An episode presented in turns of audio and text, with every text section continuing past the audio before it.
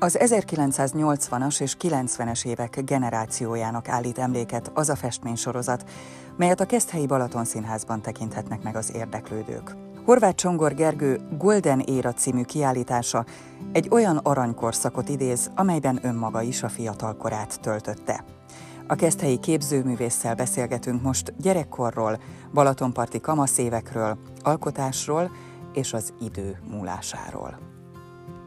Gyerekkorodban voltak-e jelek arra, hogy majd te festeni fogsz, vagy van-e olyan családi legenda például, ami a te rajzkészségeidet, vagy a művészetekhez való hajlamodat már előrejelezte?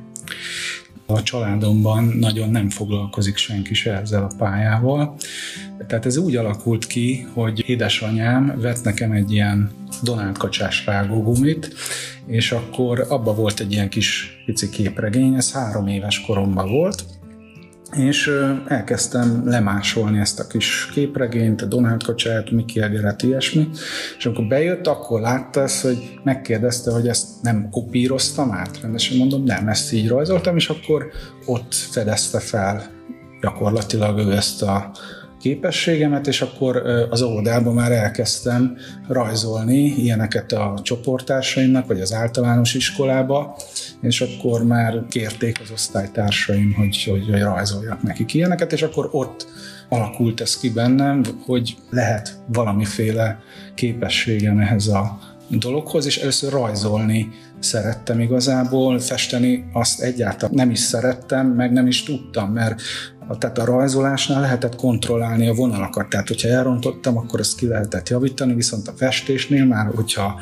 az odament a papírra, szétfolytak a színek, akkor, akkor egy teljesen kusza kép lett belőle, és sokáig nem is foglalkoztam festéssel, tehát a későbbiekben is, a, a középiskolában, egyetemen is grafikával, tehát monokrom dolgokkal foglalkoztam. Tehát fekete-fehérben alkottam kvázi. Nem éreztem szükségét annak, hogy színekkel dolgozzak, és akkor egyszer csak, ez már jóval az egyetem után volt, így kitörtek belőlem, hogy elkezdtem festeni, mert igényt éreztem arra, hogy, hogy színekkel dolgozzak.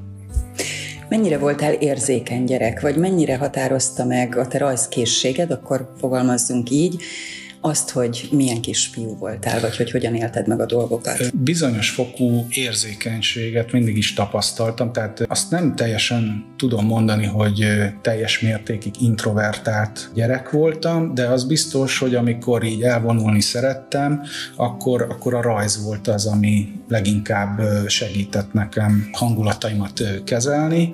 Ezt mindig a környezet határozta meg igazából, hogy milyen érzékeny volt. Hát nyilván, hogyha a barát barátaimmal voltam lenne a játszótéren, tehát velük nagyon jól éreztem magam úgy közösségbe, de amikor mondjuk bekerül az ember egy kreált közösségbe, mint például a, az óvoda vagy az általános iskola, tehát ahol nem maga választja meg a barátait vagy a, az ismerőseit, az már egy teljesen más terep volt, ott sokszor voltam introvertáltabb, illetve egy, maximum kettő barátottal így jobban el voltam, mint hogyha ilyen nagy tömegbe most így feltűnősködjek, de ez mindig így hangulat kérdése volt a dolog, de nyilván amikor egy kicsit így visszavonultabb, vagy introvertáltabb voltam, akkor rajzoltam, az így segített ebben. Tehát, hogyha visszagondolsz a gyerekkorodra, akkor mondhatjuk, hogy a rajz az már ott volt igen erősen, azokban igen, az években igen, is. Igen, igen, már nagyon korán megmutatkozott a rajz. Volt-e más, ami még ott volt? Hát volt egy olyan képességem, hogy rengeteg filmet néztem már gyerekkoromtól kezdve. Ami a másik képességem volt, az az, hogyha bekerültem például egy közösségben, mondjuk egy kollégium vagy egy általános iskola, tehát sokszor, sokat voltam emberekkel, akkor megtanultam utánozni a hangjukat, vagy fölvettem a személyiségüket sokszor, és akkor azzal szórakoztattam a barátaimat, hogy egyik-másik osztálytársamat utánoztam, tehát a hangját utánoztam, de nem mentem ebbe az irányba azért nem, mert tehát tömeg előtt például lámpalázas vagyok, ahogy itt a kiállítás megnyitón is egy csomó mindent szerettem volna mondani, de így nem jött ki belőlem. Amúgy a tanítás az rengeteget segített ebben, hogy tanítványok előtt tudjak például előadni. Aki ezzel foglalkozik általában, meg kell tanulnia. Valakiből ösztönösen jön, valaki pedig hozzá kell tanulnia, tudjon a munkáiról beszélni, meg hogy tanítványaimnak is azt szoktam, hogy, hogy muszáj tudni beszélni, bár én azt is vallom, hogy képnek tudnia kell megszólalni, anélkül, hogy bárki bármit mond róla, csak most már manapság ez valahogy elvárássá vált, vagy nem tudom, ez a tárlatvezetés, ez trendivé vált mostanában, hogy tudjanak beszélni az alkotók a műveikről. Ugye azt tudjuk rólad, hogy kötődsz Keszthelyhez. Igen, itt születtem ezerkilencszáznyolcvanegyben, és tehát a gyerekkoromat is itt éltem, nyolcvanas és a kilencvenes években. Balogh Ferenc utcában laktunk, és ott ugye, tehát ezekben a panelházakban ugye a gyerekek együtt játszottak, és volt egy ilyen közösség, ahol, hogyha valaki nem volt otthon éppen, akkor mehettél a másik szomszédba, és akkor így, így mindig volt egy ilyen közösségi szellem, amivel így az ember sosem volt egyedül. A mostani kiállításod, amelynek a megnyitója nem olyan régen volt itt Keszthelyen a Balatonszínházban, az is ezt az időszakot dolgozza föl. Igen, ezt az időszakot, az egész kiállítás az a nyolcvanas, kilencvenes és a kétezres éveket is feldolgozza, de az első része az nyilván a nyolcvanas évek, az ezt az időszakot dolgozza föl. Ami nekem azért is volt fontos, mivel én egyedüli gyerek vagyok, tehát nekem nem volt testvérem, és ezért nagyon-nagyon jót tett nekem az, hogy itt egy ilyen közösségben tudtam lenni, tehát hogy a többi gyerek is olyan volt, mint hogyha testvérem lett volna. Talán azért is maradt meg mélyen ez a dolog, mert nyolcvankilencben azt hiszem mi a negyedik emeleten laktunk, és emlékszem, hogy beázott a plafon, hm. és hát ezért el kellett költözni, és akkor nem értettem, hogy miért kell elköltözni innen. Ahogyan elköltöztünk, megszűntek ezek a kapcsolatok, és kicsit olyan volt, mint hogyha így, így az összes barátom, aki eddig volt, az így köddé vált volna. Tehát, hogy ez egy gyerekként, ez egy ilyen trauma lehetett, tehát kiszakadtam ebből a közösségből, elköltöztünk máshová, de itt Keszthelyen belül egy másik, de akkor már sorházba, tehát ez már a kilencvenes években volt, de az már nem volt az a, az, az igazi közösség, mi szellem. Ott is voltak azért barátai, meg ott is úgy összeverődött a társaság, de az akkor is megmaradt, hogy, hogy ott valahogy a gyerekkorban mélyebben hatnak ezek a dolgok. Az a kisfiú, aki voltál, az most megtudná, hogy például kétezer-huszonhárom áprilisában itt a Balaton Színházban volt egy kiállítás megnyitód. Ő mit gondolna szerinted? Ő büszke lenne rád? Tehát mire vágytál gyerekként? Gyerekként? Igazából gyerekként úgy az ember hát valamilyen felhőtlen boldogságra vágyik. Arra vágyik, hogy úgy, úgy minden egybe van.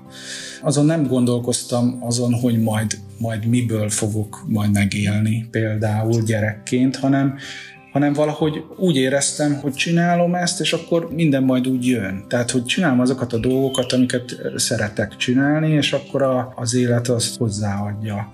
Tehát megélhető szinten azért nem, mert tudjuk azt, hogy, hogy ez a képzőművészeti pálya, ez egy lehetetlen terep. Mindig is az volt, de manapság meg ez egy nehéz ügy. Valamilyen szintű önazonosságot keres ezáltal az ember, hogy ezt továbbá csinálja. Tehát sokszor akartam én ezt abba hagyni, pont ezért az ilyen egzisztenciális problémák miatt.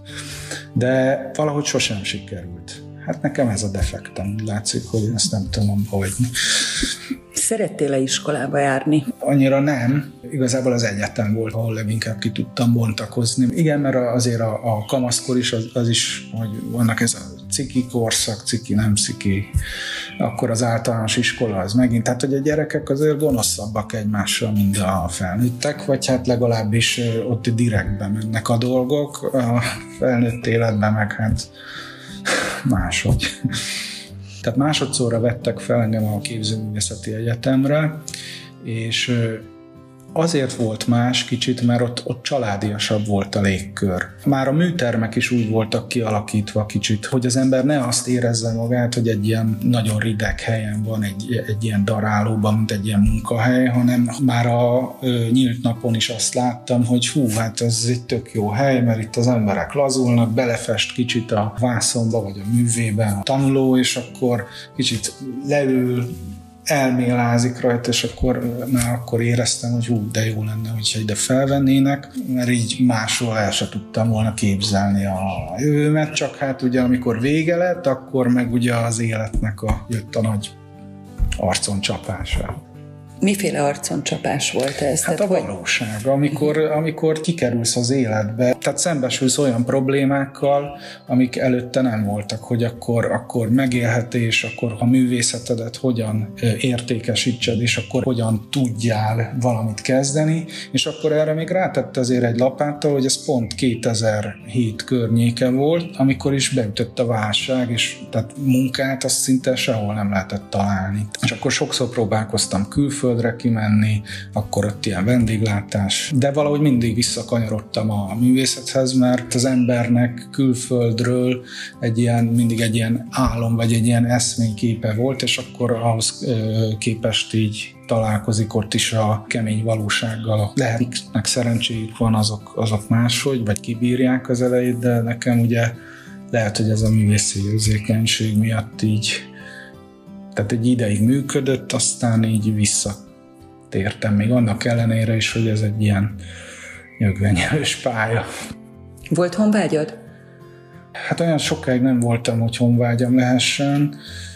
Néha, néha felbukkant, de ez is egy ilyen kettős dolog, mert ugye az ember persze hazajönne szívesen, lenne itthon, csak mindig ez a, ez a kattogás, hogy, hogy akkor itthon most miből, ugyanaz a lemez, mint mindig, mindenhol. Az ember, amikor már így egy kicsit így, így idősödik, akkor így már valahogy a nyugalmat keresi. Hogyan kell elképzelni ezeknek a képeknek a születését?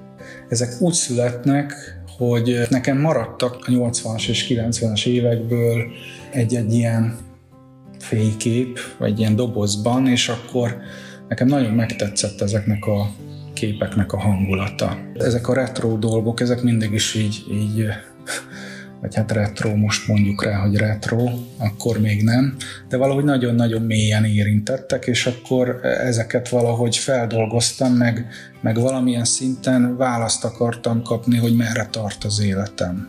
Tehát, hogy honnan jöttem, hol vagyok, és hogy merre tartok. Ezt Paul Gogan festette meg még a, azt hiszem ez volt az egyik ilyen utolsó képe, amit festett Tahitin. Szóval, hogy ezek a kérdések így negyven éves korom után így elkezdtek foglalkoztatni, és akkor ezeket valamilyen szinten egy ilyen leltárt készítettem az életemről. De amúgy ez a sorozat már korábban elindult egy másik sorozattal, az elveszett nyolcvanasok című fekete-fehér, az inkább grafika volt, és az, az itt a Básti teremben kétezer-tizenhétben még volt belőle egy kiállítás, és ezek a képeket Japánban és Dél-Koreában is sikerült kiállítanom, amire nagyon büszke vagyok, mert amúgy meg tényleg ez egy, ez egy ilyen csoda volt, hogy oda el tudtak jutni. Mit gondolsz arról, ugye itt mondtad, hogy nyolcvanas, kilencvenes évek, meg ugye beszéltünk a képeidről, hogy egy ilyen multidézés is van nyilván mögöttük, de azon gondolkodom, hogy szerinted csupán a nosztalgia szépíti meg azokat az időket, vagy tényleg szebb és jobb volt a világ?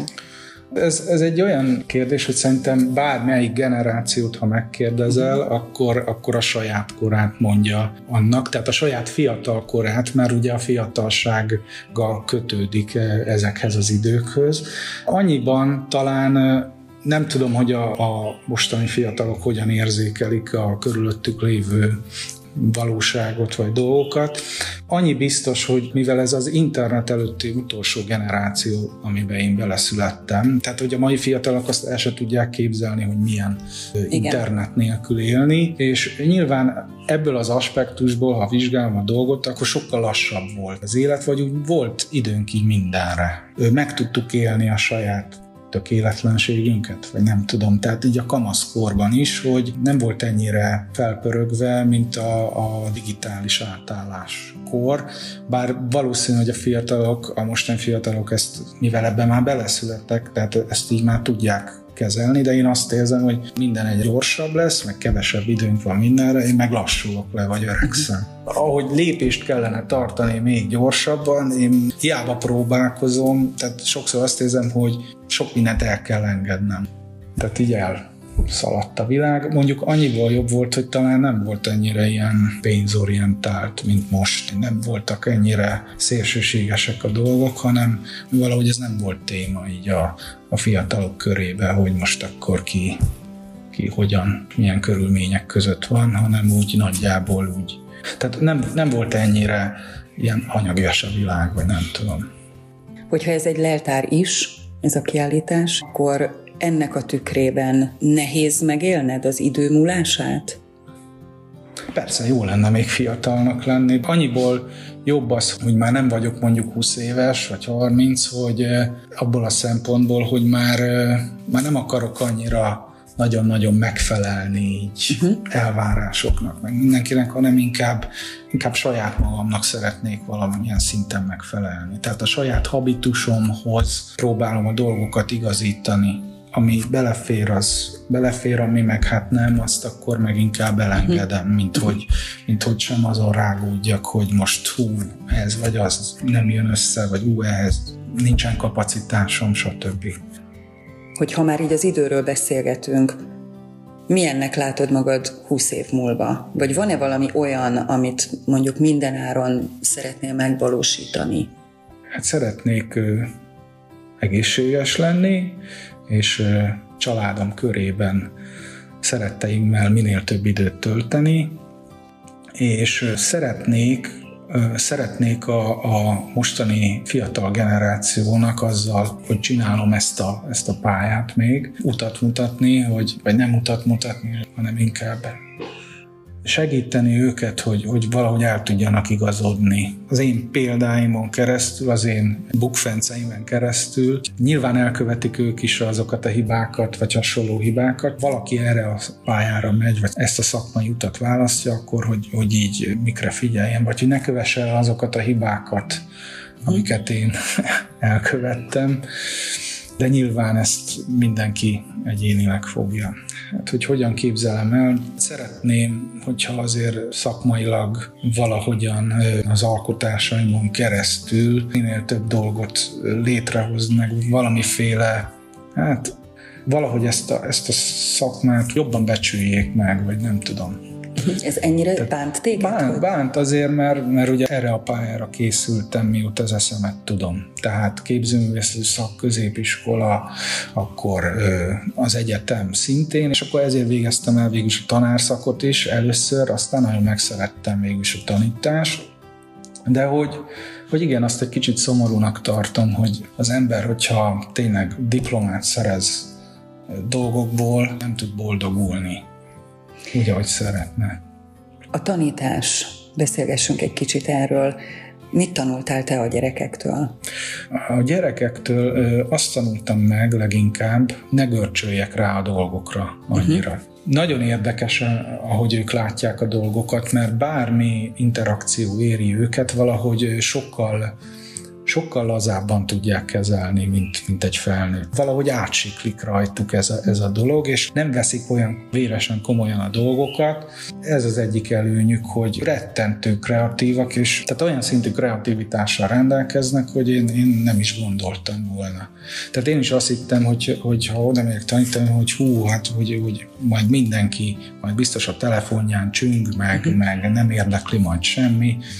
De én, én szerencsés vagyok ebben a szempontból, mert olyan diákokat tanítottam, akiket az érdekel, és remélem, hogy, hogy lesz belőlük.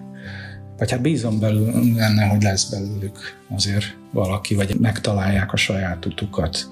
Mit üzennél nekik? Hát azt, hogy legyenek kitartóak abban, amit szeretnek csinálni, tanuljanak meg minél több technikát, hogy aztán majd kialakíthassák a saját világukat, és megtalálják, hát igen, a saját útjukat. És ez a, ez a lényege. Talán a hangulatát az egésznek. Itt voltam a kiállítás megnyitódon, és láttam, hogy igen, szép számmal voltak érdeklődők. Sok barátod van, vagy sok ismerősöd és kevés barátod? Ez a második, amit mondtál. Tehát hogy inkább sok ismerősöm van, és, és kevés barátom.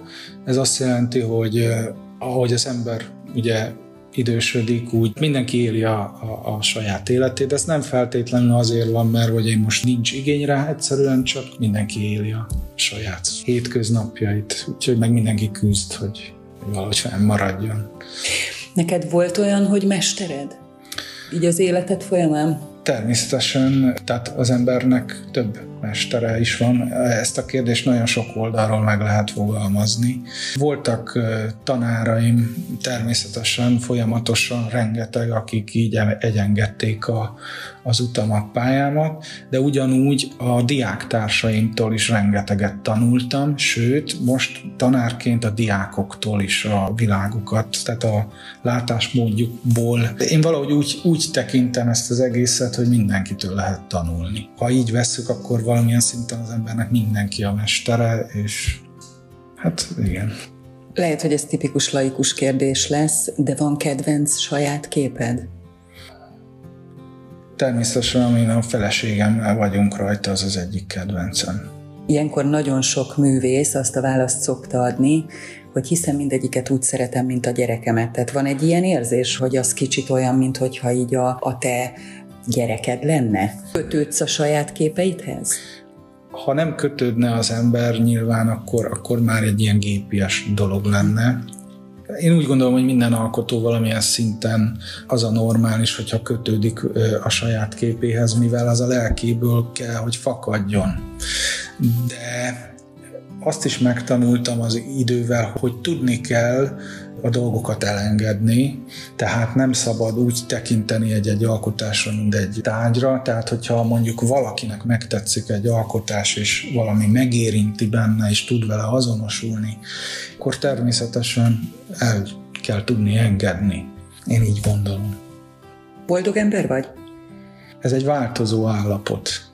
Vannak boldog pillanatok, inkább így, így mondom. Tehát, hogy mindig vannak hiányosságai az embernek, tehát a hétköznapjaimat azért nehezebben élem meg, mint egy ilyen kiállítás megnyitót. Uh-huh. Tehát, hogy amikor a mindennapi küzdelmekkel kell szembenézni, vannak azért mély pontjai az embernek.